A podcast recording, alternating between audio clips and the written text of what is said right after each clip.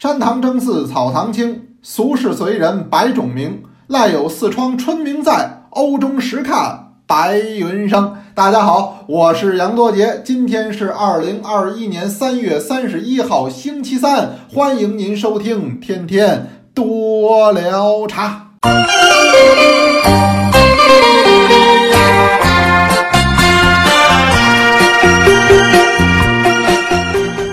哎呀，这个今天就是三月的最后一天了，马上就到四月。我算了算，咱们这个天天多聊茶一晃儿开播将近一百期了。哪一位同志您的数学好？您帮我算算，到底哪一天咱们是整整的一百期？您啊，打卡留言告诉我。我最不会数数，最不会算账。您告诉我，这样的话，我提前有个准备，到一百期的时候，咱们怎么也得说一下这事儿，是不是？一百期也不容易，这天天都有啊，每天都见面的。与此同时呢，我看了一下我们这收听量啊，也达到了十万，哎，那么这个也是一个可喜可贺的事儿。哇，都是有赖于大家的支持。现在网络上的内容很多，您的选择性很大，而且您的选择是自由的。您呢是愿意听谁就听谁，您今儿愿意听了，明儿聊的不好了，咵嚓您一点，这现在有一专有名词儿，人家都教给我了，叫取关，取消对你的关注了，不关注你了，这是您的自由。在这样的一个前提之下，我们多聊茶办这么一个小小的栏目，叫天天多聊茶。没有任何的组织，没有任何的背景，也没有外部的支持，完了我们就这么愣干，哎，也干起来了。那有赖于您的支持，在这儿呢，先对您表示衷心的感谢，谢谢大家。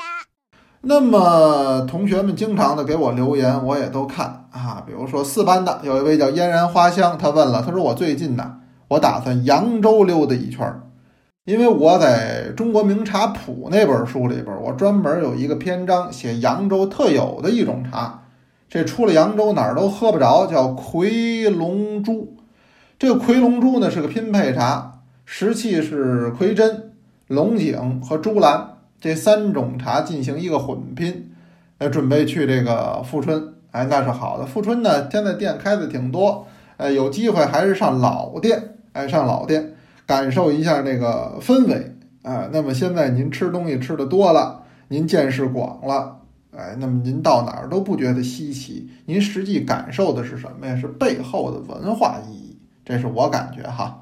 当然还有很多打卡的同学，比如说四班的加菲呀，六班的长泉呀，五班的米粒阳光啊，一班的一流，二班的刘楠啊，等等等等，很多同学我一没有一一念到，不好意思哦。还有什么？六班的秦儿，五班的书密，呵，我看这太多了哈，呃，念不到全部了，您见谅。哎，您给我打招呼，我都看见了，我也给您打招呼。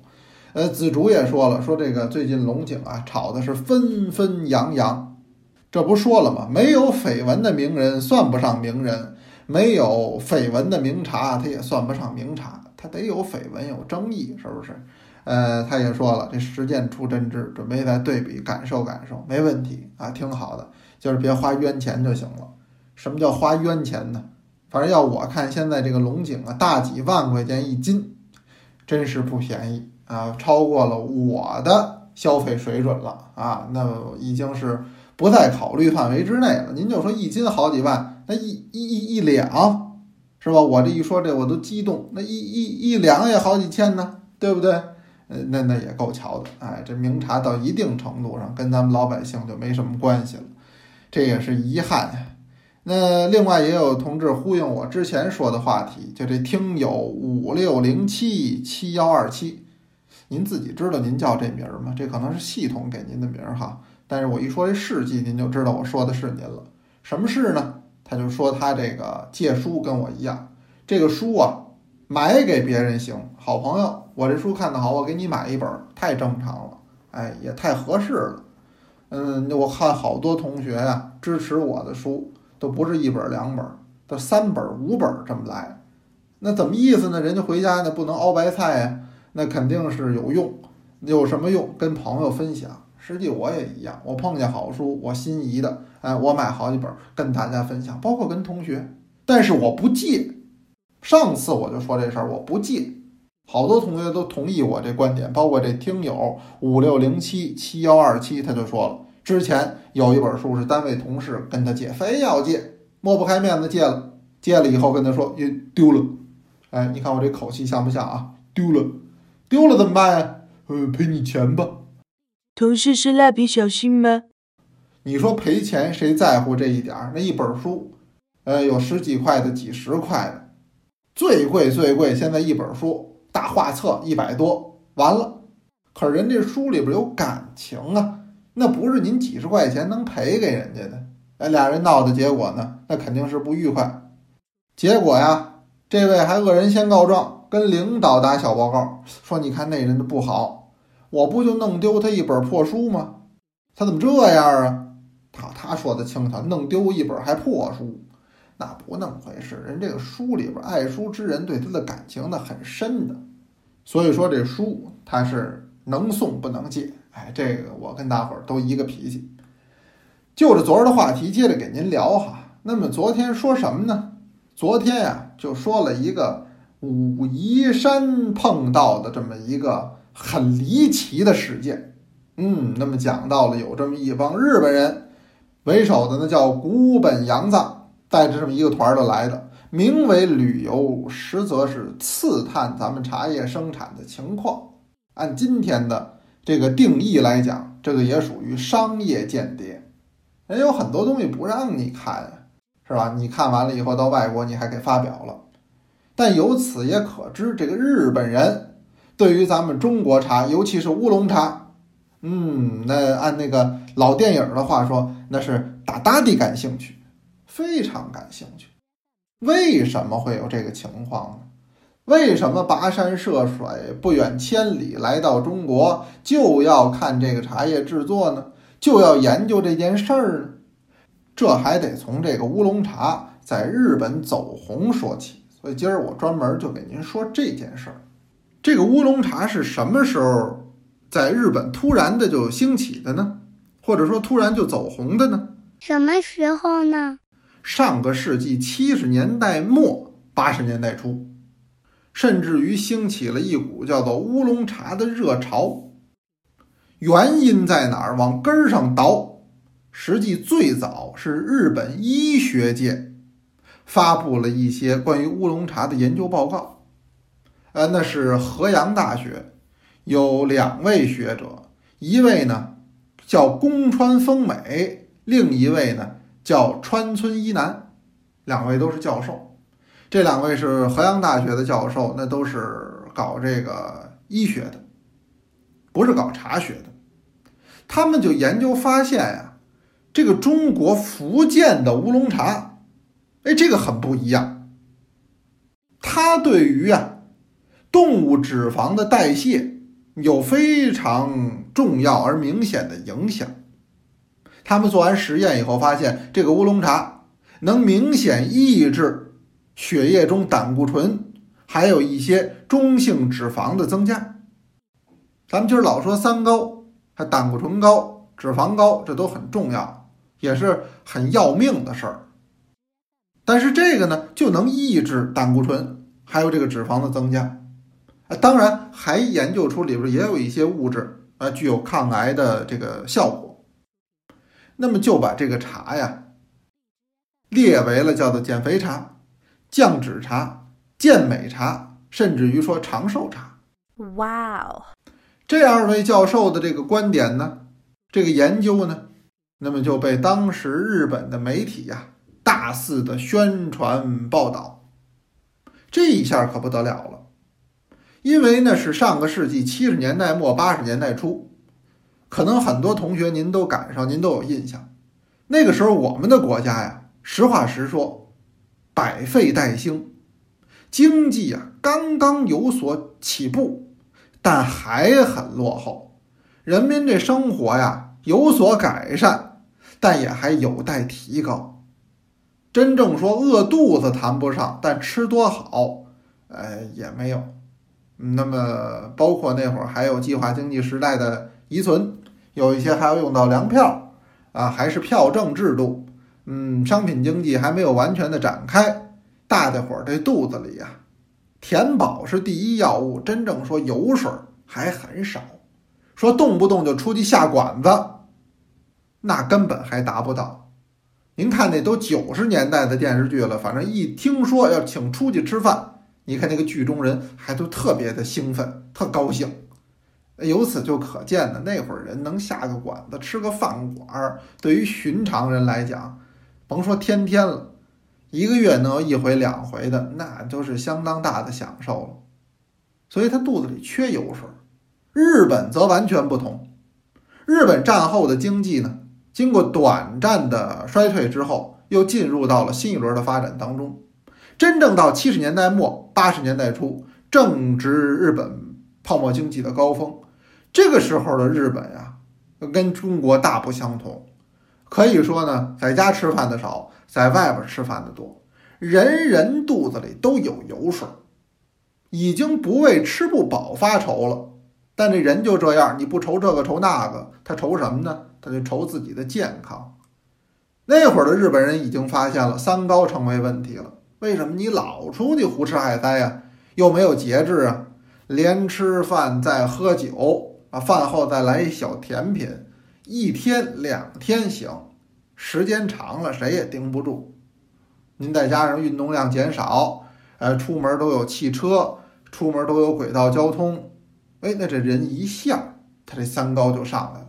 所以你要提这个茶能够抑制血液中胆固醇还有中性脂肪的增加，就这一条就已经给人相当大的刺激，给消费者相当大的吸引了。所以，就这两位，一位宫川丰美，一位川村一男，这两位这个教授，他们研究的这个乌龙茶，这结论一经媒体宣传，乌龙茶一下就走红了，马上日本民众就说：“哎，我要喝这个，这效果比我们日本的茶好。”他现在你感觉咱没有实验数据，您就说这儿有一份日本茶叶，那比如说玉露，哎，煎茶或者翻茶，甭管什么了。哎，那这边是一个中国的乌龙茶，您就喝下去，您感觉体感上哪一个花油解腻？那肯定是咱们这个，不是他那个。所以日本的民众马上就要求，哎，我们想喝乌龙茶，我们要消费这个。所以这一下儿，他的这个对乌龙茶的需求啊就提高了。哎呦，不错哦！我给您看一组数据：一九八零年这一年呢，距今是四十一年前。日本出口茶叶当年是多少呢？是一万六千吨。进口茶叶是多少呢？是两万六千五百吨。那日本也产茶，它也出口，但同时日本需求这茶叶也进口，它需求的得是它本国不产的。我刚才一读这数据，您就发现了，它是出口的少，进口的多。那它进口的什么茶呀？大部分是咱们福建的乌龙茶。当然，它不是像咱们这么喝，它主要是把它开发成这个呃罐装饮料，嗯，就是咱们今天说的呃这种方便型的饮料。那会儿有罐装的，后来有瓶装的，哎，那会儿日本就有这个自动售卖机了，哎，就把它作为一个销售的网点儿，就在这里边进行销售。您知道能卖多少吗？卖多少？一九八三年，日本销售乌龙茶罐装饮料。这数我说了，您都不敢想，是两千九百万罐，好家伙，真不少吧？咱就老说这里边一个挣一块钱，这还挣多少钱？何况人一个挣了不止一块钱。那么，所以在这样热销的前提之下，一九八三年底给一九八四年定计划，就要生产四千万罐，马上就要加倍嘛，就是往上跟进。可是，一九八四年一月份刚结束。日本这些做罐装饮料的这些商人马上就发现坏了，当时那计划定错了。一九八三年底计划，一九八四年全年生产四千万罐，就刚过一个月，这八四年刚过一个月，马上就知道计划不对，定多了定少了，定的太少，卖的太火了，没办法，赶紧改计划，结果。这计划从四千万罐就改成了一亿罐，这又折俩跟头上去。您想想，这里边得需要多少咱们福建的乌龙茶？所以这日本人自己也着急。当时他们这帮从业人员开会也讨论，说这老进口乌龙茶，这这不是事儿啊！咱能不能自己试试？咱也生产生产。他们还有这想法呢。他们这想法要没有，就昨天我给您讲，就这古本洋藏这帮人也不至于来。他们还有这种心思，因为日本本身是产茶国，对于茶叶生产乃至于茶叶种植都不陌生，也有茶区，也有茶农，那只是让他们改呗，那就是改品种，呃，改制法，不会就培训呗。咱反正这地也有，咱们自己本国能不能自己做这乌龙茶？这样的话，按老百姓的话说，这就叫肉烂在锅里。那么我们自己的钱自己人赚呗，这对于经济不更有发展了吗？而且在国内就能生产，那就免去了进口大量的麻烦、手续费用还有风险。所以这日本人还动这么个脑子，很多人都不知道，日本曾经尝试过自己在本土生产乌龙茶。什么时候？就是上个世纪七十年代末，就随着乌龙茶刚开始就已经就生产了。当时是静冈。这个静冈县呀，本来就是日本的绿茶产区，哎，也有很多的茶叶基地，也有那种国立的茶叶试验场，也有他们县立自己的茶叶试验场。尤其是那国立的那个茶叶试验场，那历史很悠久，一九二零年的。啊，不仅有茶叶加工厂、有基地，还有培训班、有研修班，呃，培养了数百名茶叶的高级的研修生，日本话的研修生，咱们说的高级人才。您知道咱们当代茶圣吴觉农先生，他早年也在静冈的这个国立茶叶研究厂，在这儿也干过，哎，也学习过，所以这地儿的历史很悠久。制茶在日本来说啊，那是首屈一指的。所以上个世纪七十年代末一动这脑子，准备国产乌龙茶的时候，就想这地儿，哎，静冈打头阵。当时日本静冈县有一个叫经济联合会。着手安排这个乌龙茶的生产，哎，那会儿就有点资料，呃，有的呢还有打台湾过来的，也有一些呢就是从中国啊零零散散就跟这古本洋藏似的，这收集上来一部分，哎，那就摸索着制作，很努力了。这功夫不负有心人，最后啊，制作出了三种乌龙茶，三款，这在静冈做出来的。那茶来了，那咱得是吧？是骡子是马，拉出来溜溜啊！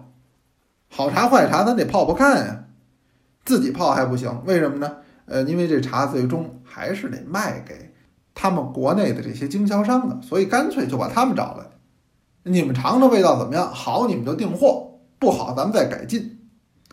就这么着，这静冈县的经济联合会弄出这点乌龙茶呢，就请了一百七十八家。当时茶叶的专卖店都派代表过来审评，就喝一喝。完了以后，你给我们回馈一个意见，好你说好，不好你说不好。没一段时间，意见就回馈上来了。其中有三家认为，哎呦，这个真不错，有希望的产品。您听着不错吧？但是您别忘了这数啊，一共一百七十八家，有三家认为不错，那剩下的呢，有九十家认为呢。虽然很有希望啊，很有希望，但现在这品质还是有待提高，这评价就不太好了。还有八十五家啊，给的意见是最直接，说你们这个根本没戏，别瞎折腾了，没有任何成为优质乌龙茶的可能性。您总体看起来就三家认为行，其他绝大部分那是一百七十五家都认为不行。这一件事儿对于这静冈县，这打击啊是太大了，这积极性一下子就下来了。弄了这么几年，实在也弄不好，也就不提呀自己国产乌龙茶这事儿。打这儿往后就踏踏实实从中国进口了。这家伙够意思啊！那么到后来，像日本有个大企业叫伊藤园呀，伊藤园现在也是卖这个饮料卖的很好的。呃，在七九年。当时啊，还得在广交会，广州有一个秋季交易会，在广交会上和咱们这个福建的外贸公司呢签合同，订三十吨乌龙茶。那这就算开咱们改革开放之后乌龙茶出口的一个先河。啊，到了一九八零年，那么福建出口乌龙茶到日本达到一千两百吨，后来又小有波折，这里边有插曲，今儿不给您多讲。总体到八四年、八五年以后，形成一个比较稳定的趋势。八五年，福建乌龙茶出口到日本达到两千三百八十四点三吨，一九八六年更多，达到了两千六百七十九点七吨。可以说，中国的乌龙茶在日本彻底的火了起来。那么这种火其实一直火到今天，但火的方式不一样。他把这个茶呢做成一种罐装的饮料。这就形成了一个很有趣的现象，就是在中国乌龙茶的原产国，实际没喝过乌龙茶的人很多很多。那因为乌龙茶当时传统的销区只是这一部分，现如今的乌龙茶也仅在传统销区以外这些爱茶人当中去流行，其他还有很多不涉及的。但是在日本，应该说每一个日本国民他都喝过乌龙茶。没喝过乌龙茶的日本人不存在，但是此乌龙又非彼乌龙，那是一种深加工的罐装饮料，跟我们今天仔细冲泡、风味独具的中国乌龙茶不同。当然，所用的原料等级也不同。我们不一样。那罐装饮料所用的和今天咱们品饮级别的这之间的差别还是很大的。但是就是昨天的话题啊，所以这两天的内容呢都会比较的足一点儿啊，时间也比较的多。不知道您听得过瘾不过瘾？我又给您聊了一个乌龙茶在日本走红的这么一段历史。那么到最后了啊，还是要请您听我们同学来对茶室的一个诵读，或者说叫一种诠释吧。今天是三班的刘晓丹同学带着自己家的小朋友一起来的诵读，请您欣赏。我今年七岁，今天我给大家背首茶诗，名叫《闲眠》，唐·白居易。暖床斜卧日熏腰，一觉闲眠百病消。近日一餐茶两碗，更无所要到明朝。哎，刚才我们听到的，这是一段亲子诵读啊，又又不一样了啊。那也欢迎咱们同学们用各种的形式向我们来展示茶诗。我们也向您发出了招募，在上周有专门的文章，您可以找来去看。那今天我先说这么多，您啊听完了别忘了给我打卡，别忘了给我留言，咱随时聊着，好不好？有问也有答，是天天多聊茶，咱们明天接着聊。明天见哦。